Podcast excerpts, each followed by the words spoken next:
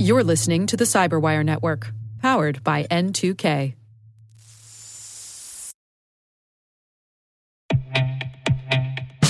And now, a word from our sponsor, SpyCloud, the leader in operationalizing cybercrime analytics.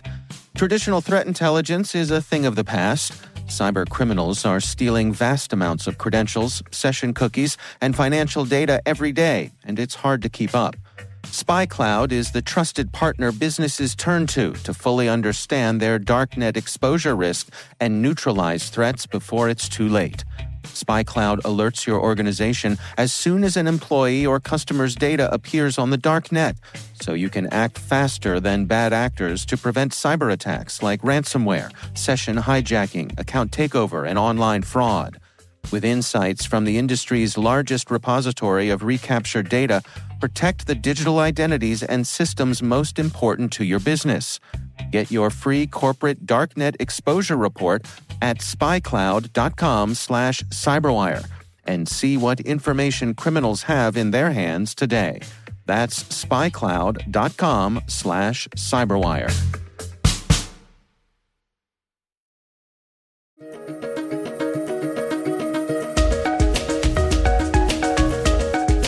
Hello, everyone, and welcome to the CyberWire's Research Saturday.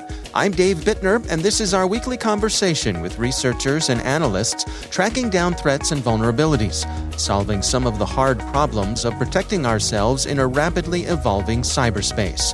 Thanks for joining us.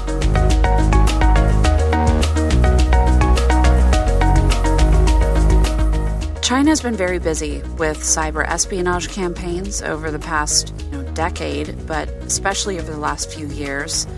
And I started doing some research on some of their Digital Silk Road projects. That's Charity Wright. She's a cyber threat intelligence expert with Recorded Future's Insikt Group. The research we're discussing today is titled China's Digital Colonialism, Espionage and Repression Along the Digital Silk Road.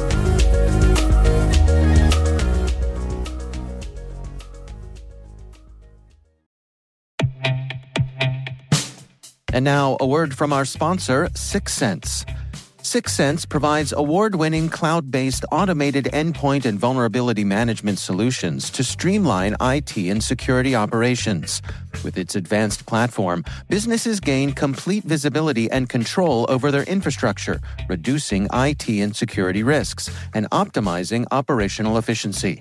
With 6sense, you'll get real-time alerts, risk-based vulnerability prioritization and remediations, and an intuitive automation and orchestration engine so you can focus on your core business goals, confident in the knowledge that your enterprise is secure, compliant, and running smoothly.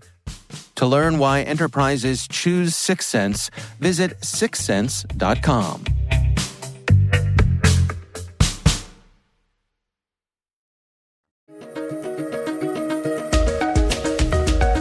The Digital Silk Road is part of the more widely known Belt and Road Initiative.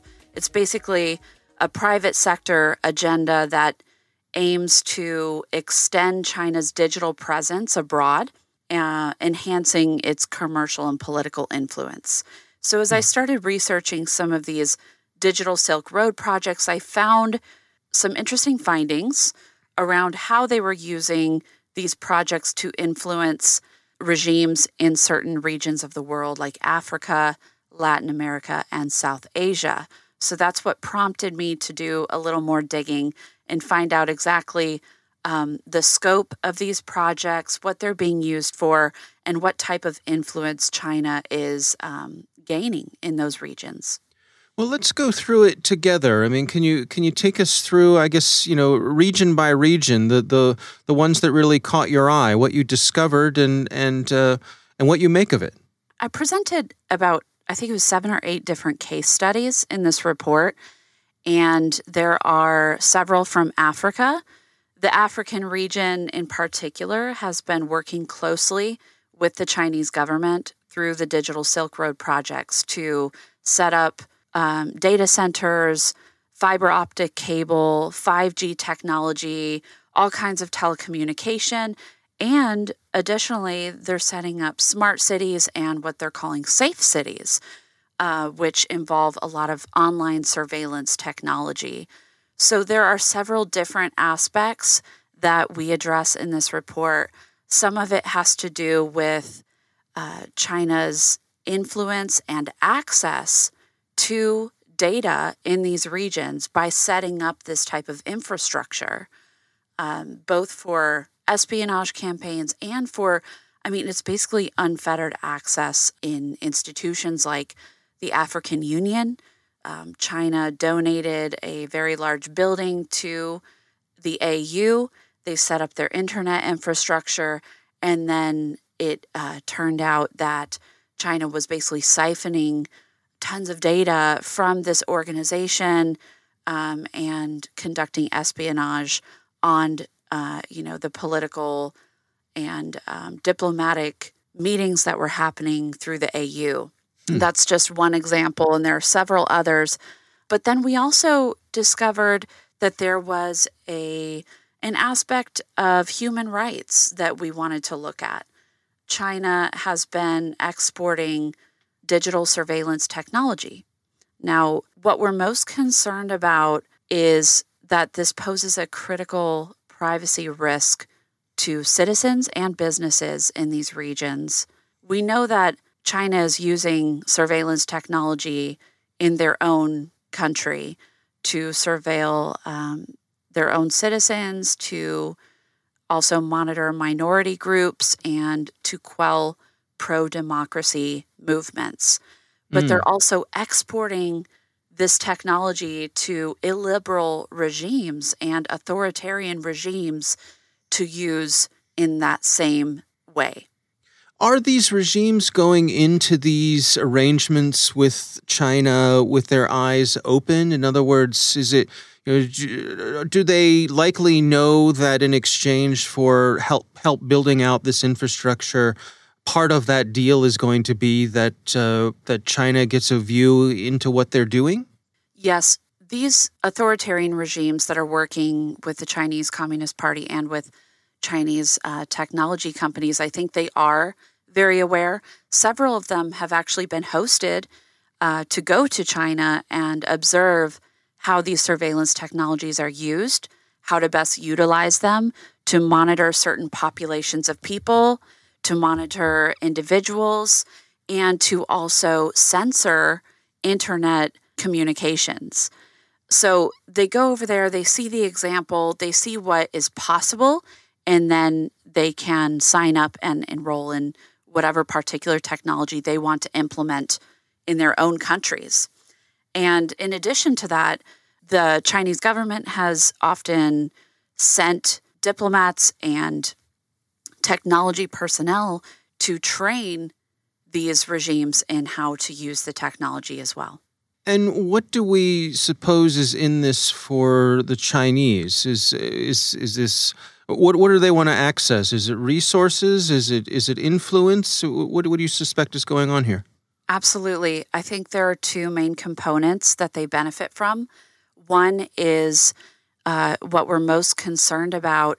It basically, the technology creates a backbone for the flow of data to and from these developing regions.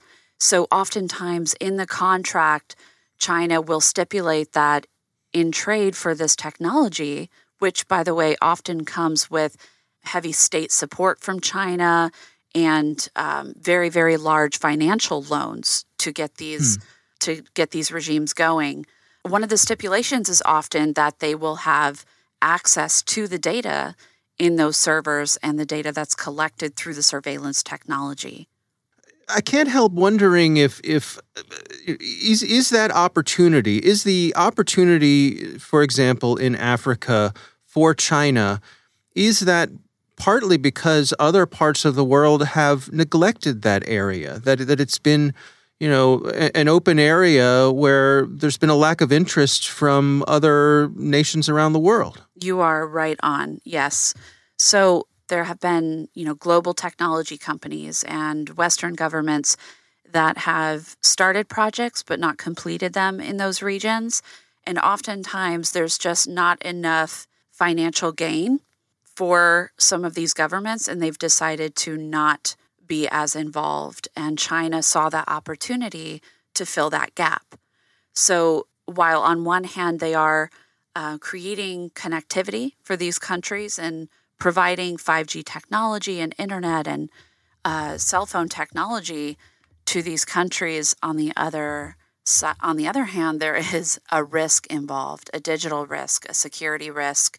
Unfortunately, many of these corporations, companies, and governments on the receiving end are not as security aware, and they're as not, as fluent in cybersecurity because they have, they're still developing, and so oftentimes they don't understand the greater risk, the long-term risk in handing over proprietary data. And what about other parts of the world beyond Africa? What were some of the other areas you looked into? Mm-hmm. We also had several case studies in Latin America and also in South Asia. One particular case study in South Asia was Papua New Guinea, I think is how you pronounce it. They had a contract for underwater data cables and providing extensive digital infrastructure on their island. And it turned out that an audit of their digital security discovered that their technology was inherently security vulnerable. And there were vulnerabilities not only in the hardware and the firmware, but every level of the technology that was supplied by Chinese companies were security vulnerable to a point where it would have had to have been purposefully created that way. And so the government of Australia stepped in. They did an extensive audit of the security issues. They wrote up a very long report about it and were able to help get them out of that situation and pull them out of that contract. I mean, is there backlash as word gets out about these things? Are companies stepping away from China? I'm sorry, nations stepping away from China?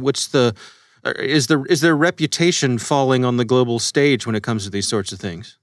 It seems to me that there are many Western nations that are trying to counter this type of influence and create awareness around it.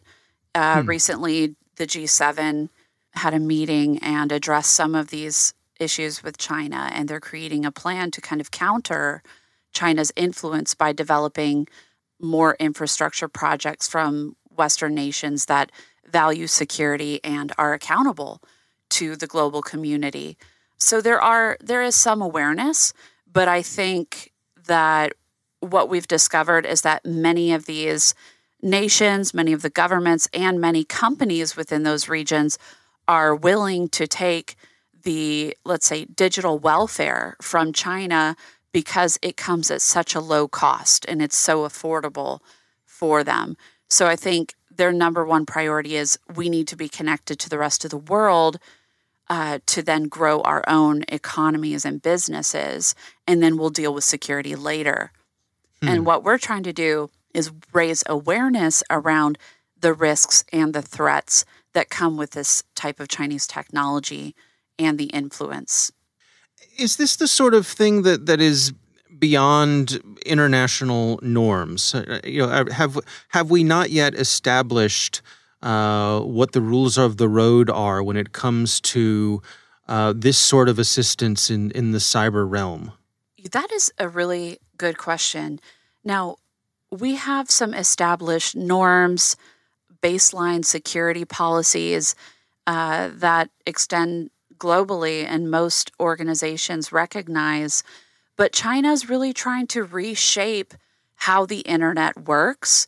They're developing some new technology that they're proposing to really transform the way the internet works, and they want to be the ones to lay that foundation. So led by Huawei, a Chinese technology company, they are proposing a new standard of security and technology, which really involves more governance of the internet and they want it to be divided by nations. So they're proposing to nationalize the internet and have much more surveillance and much more oversight in how citizens use the internet, much like how they do in their own country with the Great Firewall and with extensive censorship technology. What do you suppose the take-homes are here? Is this a cautionary tale, or are there particular lessons for companies from the Western world who are doing business internationally? I think it's applicable to both global organizations and governments in these regions, especially any organizations that may be considering contracts with Chinese digital technology companies. We're very concerned about not only the cybersecurity risks involved, but also the human rights risks. This report really looks into how surveillance technology, facial recognition technology is being used on populations and being used to target groups of people. And so there really are some very serious implications for how this technology is being used.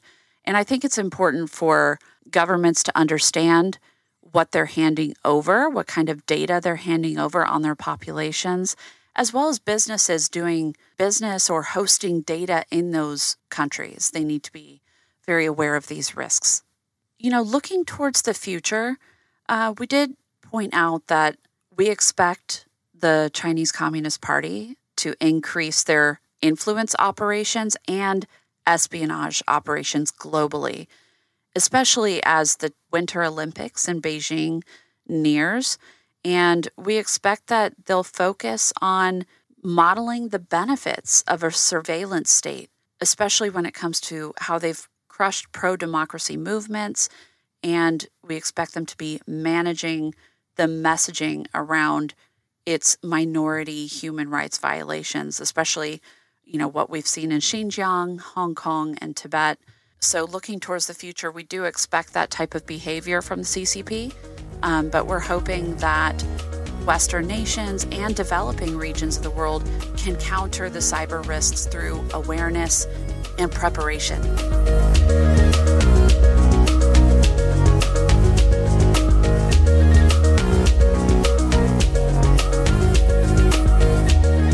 Our thanks to Charity Wright from Recorded Future for joining us. The research is titled China's Digital Colonialism, Espionage and Repression Along the Digital Silk Road. We'll have a link in the show notes. And now, a message from Cyberbit. Mastering cybersecurity is like mastering a sport. You build muscle memory through rigorous practice, then you train as a team to foster cohesion while operating under pressure. Like athletes, cybersecurity professionals thrive on hands-on simulation. But traditional courses, certifications, and open-source labs won't build you a winning team. You need Cyberbit.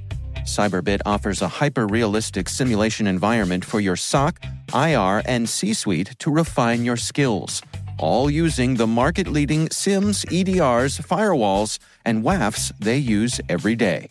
Cyberbit is offering CyberWire listeners a free live-fire exercise. Sign up your team now at cyberbit.com/cyberwire.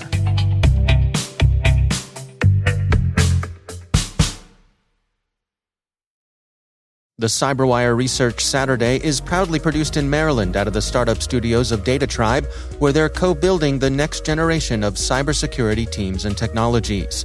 Our amazing CyberWire team is Elliot Peltzman, Peru Prakash, Justin Sabe, Tim Nodar, Joe Kerrigan, Carol Terrio, Ben Yellen, Nick Filecki, Gina Johnson, Bennett Moe, Chris Russell, John Petrick, Jennifer Iben, Rick Howard, Peter Kilpie, and I'm Dave Bittner. Thanks for listening.